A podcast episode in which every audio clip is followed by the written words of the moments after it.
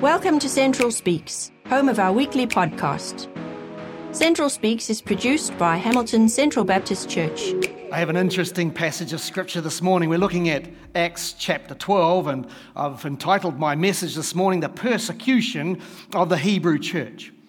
And there are two questions that we need to ask ourselves on a regular basis. And by the way, these two questions, I believe, come out of this passage. I want to ask them now. And I'm going to ask them again right at the very end of our message together. The two questions I think are perhaps some of the most important questions we ever have to answer. The first question is this What does God get out of it? What does God get out of it? We, we need to ask that question in everything we do. In my workplace, what does God get out of where I spend most of my time during the day? What's, what's God getting out of it? How does the kingdom of God benefit but why, by what I spend most of my time, most of my life doing? What about in my family life? What does God get out of it? The second question flows out of the first somewhat, and it goes something like this If I was to die tonight, I was to be face to face with the Lord Jesus in the morning. Or if I was facing execution, I knew that, that tomorrow morning I'm going to be face to face with my Savior. What would I do differently? Am I ready to stand before Jesus? And if not, what would I change? What relationships are there in my life that perhaps need healing? Or what issues are going on in my life that perhaps need changing? Is there something that needs confessing? Now, these questions flow out of the passage in Acts chapter 12. Now, when we come to Acts chapter 12, this is, this is the last part of the first section of the book of Acts. This is, comes to a, a natural bridge point right there, or actually a natural uh, break point. And, and the first uh, 12 chapters has one personality that's dominated uh, the whole of the first 12 chapters. You know who that is, right? The Apostle Peter. He's the kind of a dominant personality, and the church in Jerusalem is the dominant church. When we step into Acts chapter 13 and right through to 28, there's a new personality that comes on the scene. We read about him in chapter 9. We saw him in the persecution of, of uh, Stephen, and, and so this new personality is the Apostle Paul. And he blazes a trail right through, and as Brian has so uh, excellently pre- uh, presented to us, you know, the, the, the fact that the Gentile church, you know, true blue Gentiles, not proselytes to, Gentiles, uh, to, to Judaism or, or, or Gentiles that are kind of living, trying to live like Jews, these were true blue Gentiles, and a couple of men, some men from Cyprus and Cyrene, they jumped the fence, so to speak, and began to preach to true Gentiles. And when we get into chapters 13 right through to the, book, to the end of the book, it focuses on the Gentile church. Interesting, interesting. But we right now we're right at chapter 12, and this is the last section. And it's an incredible story of the persecution of the church in Jerusalem. Now, the Bible teaches us that there's a, an invisible battlefield going on in the heavenlies. We can't see it, but the Bible reveals that it's true. We see the evidence of it all around us. And whether we like it or not, you and I are part of that war. By virtue of the fact that if we've received Jesus Christ as our Savior and Lord, we're part of that war. And we're going to see a little bit more of that in chapter 12. It comes out quite strongly, and I want to uh, share that with you this morning. But let's take a look at the passage and let's read together in Acts chapter 12. It should come up on the screen. Uh, I hope I got it right for you. It's pretty small, but you should be able to read it okay with your good eyes. And I've asked Rhonda to read it for us because she's a way better reader than me. Thank you uh, Acts chapter 12, reading from verse 12. About that time, Herod the king laid violent hands on some who belonged to the church. He killed James, the brother of John, with a sword, and when he saw that it pleased the Jews, he proceeded to arrest Peter also. This was during the days of unleavened bread. And when he had seized him, he put him in prison, delivering him over to four squads of soldiers to guard him, intending after the Passover to bring him out to the people.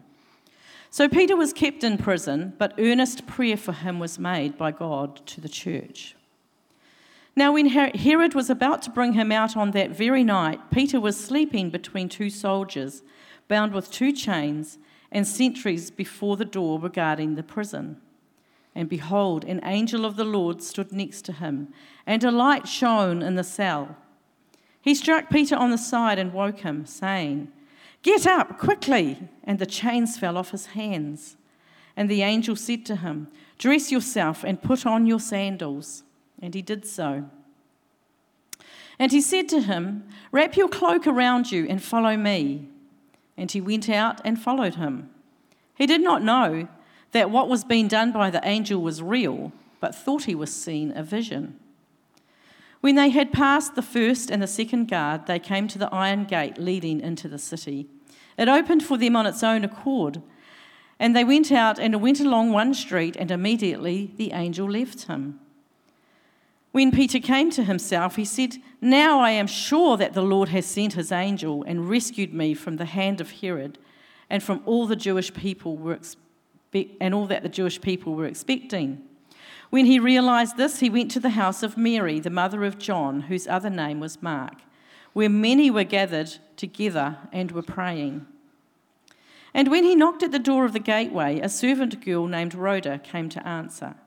Recognizing Peter's voice, in her joy, she did not open the gate, but it ran in and reported that Peter was standing at the gate.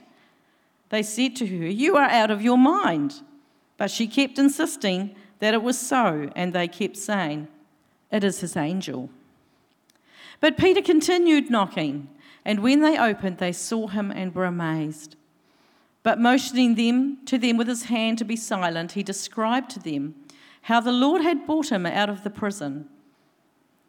And he said, Tell these things to James and to the brothers. Then he departed and went to another place.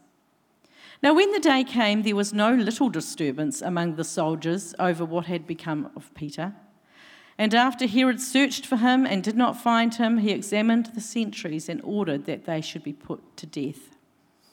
Then he went down to Judea, to Caesarea, and spent time there. On an appointed day, Herod put on his royal robes, took his seat upon the throne, and delivered an oration to them. And the people were shouting, The voice of a God and not of a man. Immediately, an angel of the Lord struck him down because he did not give God the glory. And he was eaten by worms and breathed his last. But the word of God increased and multiplied.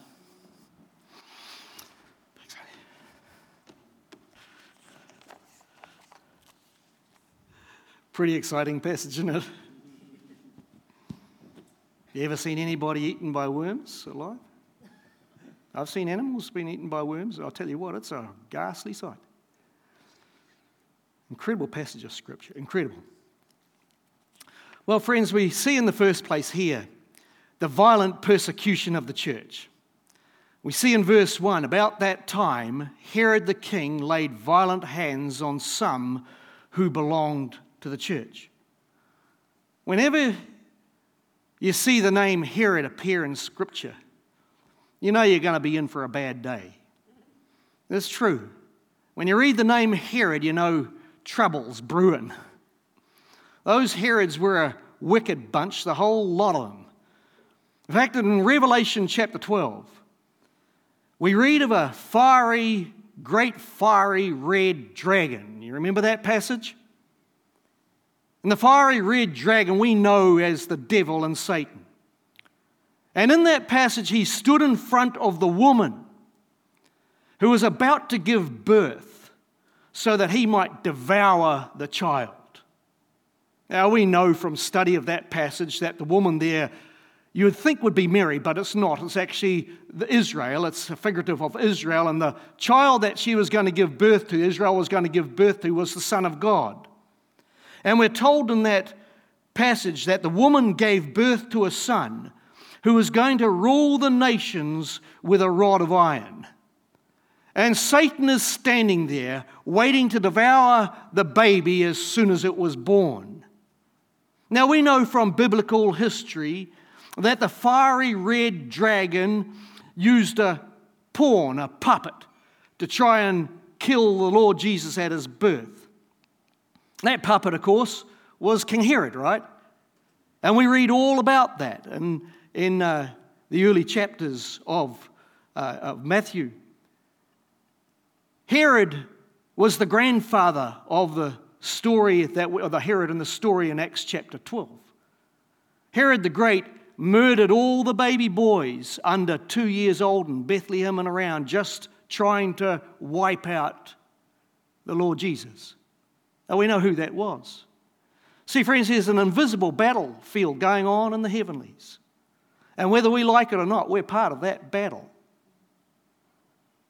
And I'm sure Herod Agrippa I was not necessarily antagonistic to the Christian faith, the Herod of our story this morning.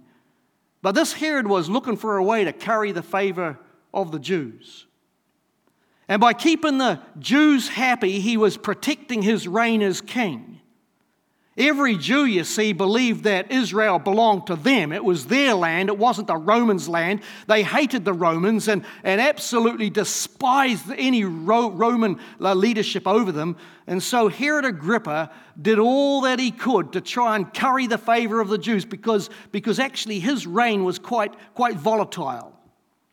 He weaseled his way into the position, actually. Um, you want to read his story. I mean, it's just, you've never, you've never seen conniving like it in your life. But Herod Agrippa saw a cheap way to curry the favor of his Jewish subjects by persecuting the church. Herod figured that Christians were defenseless nobodies, an easy target for attack. They didn't have any government, they couldn't fight back, they were weak. They were so easy to attack, and they could see, he could see that this was so pleasing to the Jews. Herod reckoned without God. In his initial attack against the Christians in verse 1, it tells us that Herod laid violent hands on some who belonged to the church. That word violent hands there actually means to treat terribly, to, to crush, to oppress. And so Herod oppressed the believers in Jerusalem. He treated them terribly, he crushed them, and he murdered James, the brother of John, with the sword. Now look at verses 3 and 4.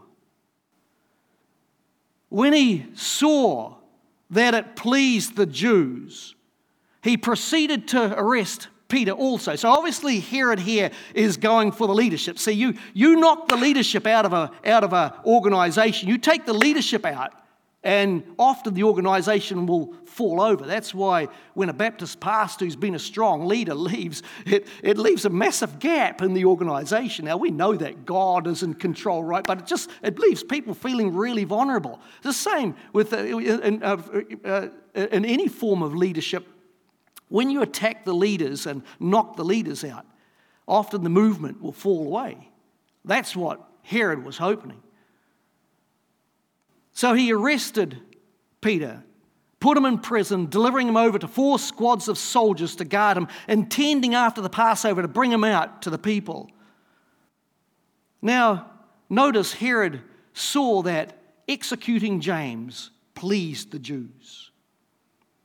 He wasn't concerned so much with executing Christians, actually. He was just trying to look good in the eyes of the Jews. And when he saw that this was exceedingly pleasing to the Jews, he captured Peter, put him in prison, kept him in prison till after the Passover because he couldn't do anything during the Passover. That would not be allowed. He couldn't, uh, he couldn't try anybody or crucify anybody during the, the Passover season. Uh, it's interesting. Uh, very, very interesting concept. You know, the, the Jews themselves would have been cleaning their houses out of any leaven. They'd be going through and cleaning it out, making sure there's no leaven because leaven was a sign of sin. And here were these people with leaven in their hearts, absolutely overjoyed that James had been murdered and that Peter now was in prison.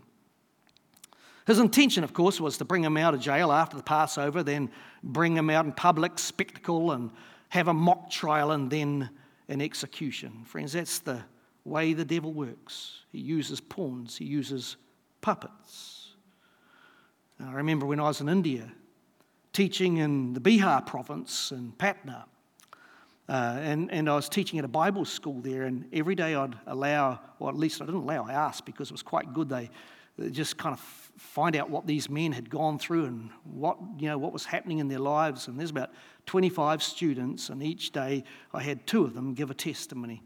Every one of those men just about. I don't remember any that didn't talk about the fact that they were demon possessed in their old way of life and how they needed to be delivered from demons. And they talked about how they persecuted the church. And some would say, My mother today is, can we pray for her? She's, she's being attacked by demons. It's just, it's so real. That's the violent persecution of the church. But we see in the second place the fervent prayers of the church, the fervent prayers of the church. So Peter was kept in prison, but look at this. But earnest prayer was made for him by the church. The iron gates of the prison were locked tight. Peter had a soldier on each wrist chained to him. Man, I, I think they were going to extra measures for Peter. They didn't want that. Well, he'd already escaped from prison twice.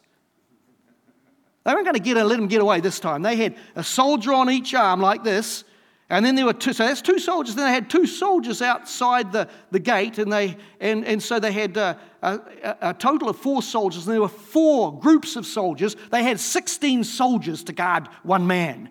They, they didn't want him to get away, they didn't want him to, to, to escape no human possibility of escape. He couldn't get out of that prison. So Peter was kept in prison. But earnest prayer for him was made to God by the church. Whenever you see a but, a but in Scripture, watch out. This particular but spelled Herod's doom. Herod kept Peter in prison, but earnest prayer was made to him, made to, for him to God by the church. And that word earnest there, earnest prayer, is a really interesting word. It means fervently. They prayed fervently. It means intensely praying. And it's a medical term. Did you know that? It's a medical term that, that means that, that it's when you stretch every single muscle till it burns and it's just about ready to snap. That's the idea of the, the word. It means to, to stretch out to the absolute extreme. That's what they were doing in prayer, fervently praying. So the church in Jerusalem were fervently, earnestly, continually praying for Peter.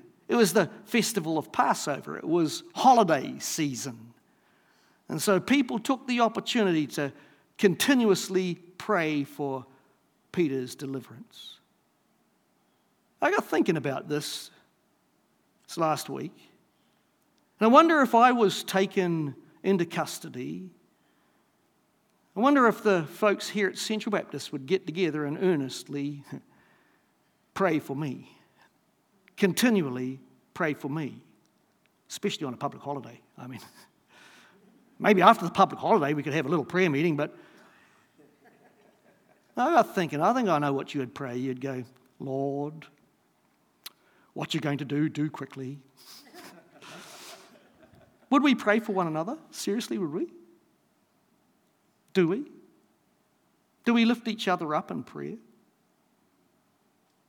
While they were praying, friends, God was working. As those believers got on their faces before God, they were into, entering into that spiritual battlefield. Did you know that the prayer is the real battlefield of the world? The whole universe is watching, the whole universe is listening to that little group of believers there in Jerusalem while they prayed for their beloved apostle. God was watching, he was listening.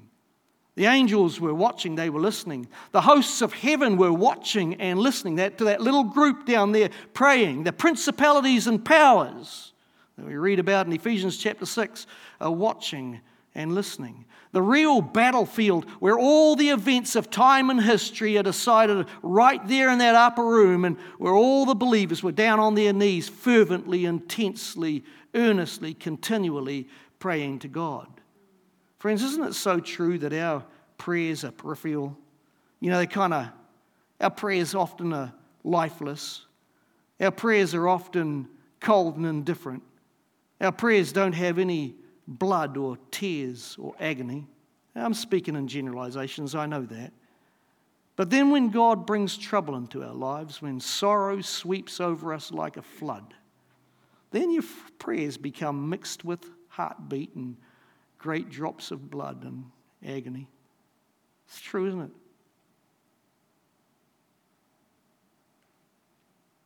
I believe that prayer should be one of the key ministries of the church. I wonder what would happen if on a Sunday morning we announced to the congregation, today we're going to pray together. Not having a sermon this morning, we're just going to pray. Here are some issues that we need to pray about because our children are under attack. Our belief system in the one true God is under attack. We're not allowed to say certain things. We're not allowed to talk about certain things from Scripture. We've got to be, we're under attack. I believe we need to get together and pray earnestly to God that He would fight the battles that we're incapable of fighting. Well, these believers were praying earnestly for Peter, uh, and, and earnest prayer was made for Peter to God by the church. One day passed, nothing happened.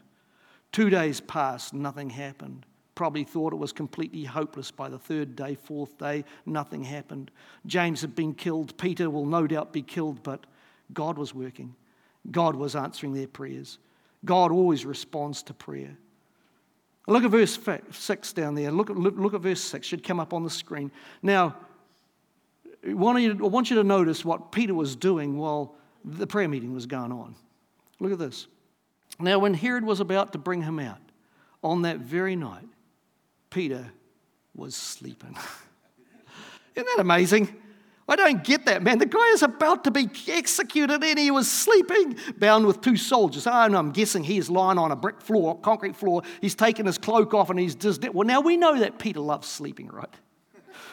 We know that. You know, when the Lord Jesus was on the Mount of Transfiguration and, and, and he was transfigured before them, and, and, and Moses and Elijah were there with the Lord Jesus, and this is the most incredible moment. And, and he was sleeping.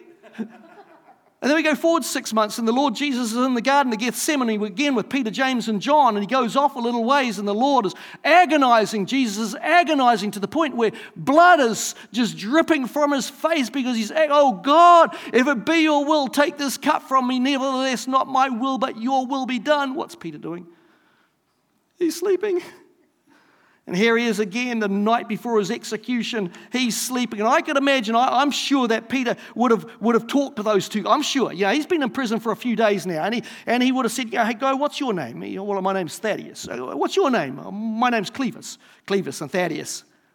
Let me ask you a question, guys. If you were to die tonight, if you were dying in my place and you were to go and stand before God in heaven and God was to ask you, Why should I let you into my heaven? What would you say? I bet you he gave them the gospel. Every one of those soldiers would have got the gospel. And, and uh, I don't have any doubt about that. I have no doubt whatsoever that, that Peter would have confessed up and got everything ready in his life. And he would have said, Lord, are there any, any hindrances? Is there anything that's in the road between you and me? I'm sure he would have done that. I'm sure that he spent time praying for the church. God, when if you've chosen this moment for me to go, then Lord, we want to pray. I want to pray for the church in Jerusalem. I pray for the church as it spreads out over the world. I'm sure he prayed. But Peter's sound asleep on the floor. He's ready to be executed. He doesn't give a rip. Why? Do you know why? The answer's simple. And friends, I've got to be honest with you. I only just discovered this yesterday. Late yesterday, actually. John 21. Jesus is on the beach in the shores of Galilee. You remember what Jesus said to Simon? He said there on the beach after they had been fishing, He said, Simon, son of John, do you love me more than these? Yes, Lord, he said. You know that I love you. Feed my lambs. Simon, son of John, do you love me? Yes, Lord, he said. You know I love you. Shepherd my sheep. Simon, son of John, do you love me? Simon Peter was getting a little bit distraught at this point, and he said, Lord, you know everything. You know that I love you. And he said, Feed my lambs. And you remember what Jesus said, verses 18 and 19. Look what it says here. Truly, I tell you, when you were younger, you, you would tie your belt and walk wherever you wanted. But when you grow old, you'll stretch out your hands, and someone else will tie you and carry you to where you don't want to go. He indicated this to indicate what, by what kind of death Peter would glorify God. Friends, you know what? Peter knew he wasn't old. Jesus said, when you get old, he wasn't old. He knew it wasn't going to happen. He wasn't going to be taken by this Herod. Herod could do whatever he likes. So I'm just going to go off to sleep because I'm going to be alive tomorrow to see it, and I, I'm not old. And he knew how he was going to be, how he was going to die. So that, and he could sleep. Oh man, do we have that kind of assurance if we were to stand before God tonight? And just quickly as we finish this morning, I want to look at the miraculous deliverance of the church. Behold, an angel, verses 7 and 9, uh, through 9. Behold, an angel of the Lord stood next to him, and light shone in the cell.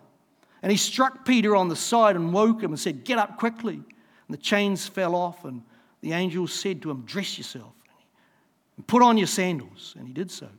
And he said to him, Wrap your cloak around you and follow me. And he went out and followed him.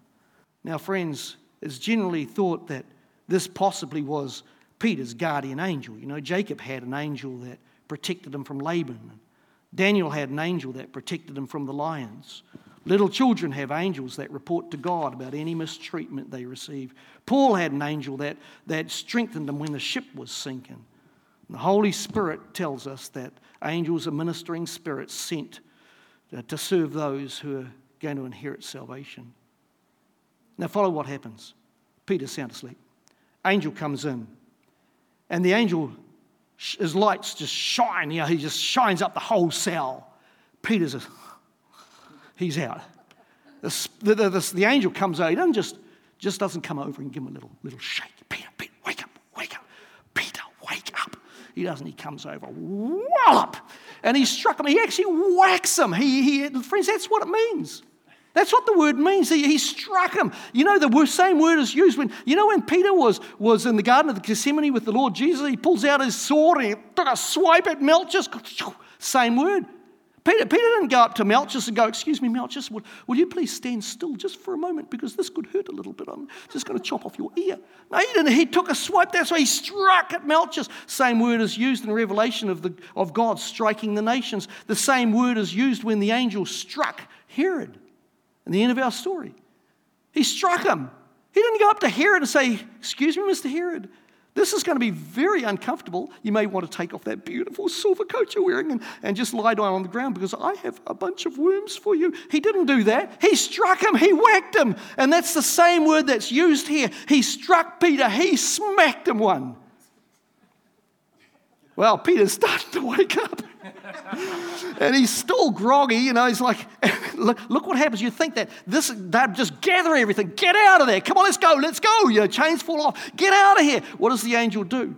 Look what he does. Look what he does. He says, Get up. He gets up. Put your cloak on. Put your, put your, dress yourself. So he dresses yourself. Tie your shoes on. So he ties his shoes on. Put your cloak around you. So he puts his, they're in no hurry. Not an ounce of hurry. Everything's in order. Put, wrap your cloak around you. Wraps his cloak around him. Now follow me. Now, I don't know if that angel was just a bit grumpy that morning, but boy, he was, he was giving Peter a hard time. But everything was orderly, everything was in place. And, and I'm trying to figure this out. Why did this happen? Why did he smack Peter so hard? I don't know the answer, friends. There's no real answer. We're not given one in Scripture, but we notice something. Peter's sound asleep and the church is praying. The church is out there praying and Peter's just sound asleep. He gets up, he's in a daze, he just slaps his clothes on. You can imagine back to front, whatever, and he still thinks he's in a dream and he's walking out of the, out of the, the, the, the cells there and the gates just open by themselves and the angel just takes him out on the street, go past one street, disappears. Doesn't say a word to him, just disappears. And he comes to himself. And then he realizes, you know what? God has delivered me. God is so good. Now, if I was Peter, boy, I'd be out of there so quick because those soldiers would be figuring out right now he's not there. And you know what happens to a soldier who loses a, uh, loses a prisoner? They take the place. They're going to be executed in the place of the person in the prison. And those soldiers would have been scouring everywhere. They'd been going everywhere looking for him. What does Peter do? He goes to the church. And he goes, makes his way there, and he goes in, and you, you know the story, but he quietens them all down, and he, and he tells them the story. Why? Because they had to see that God answers prayer, and that God's in control. And it doesn't matter if COVID's coming, and it doesn't matter what's happening, God's in control. And we need to learn, friends, we need to learn that, that Jesus Christ, God, God is in control. But you and I are called to a battle to pray.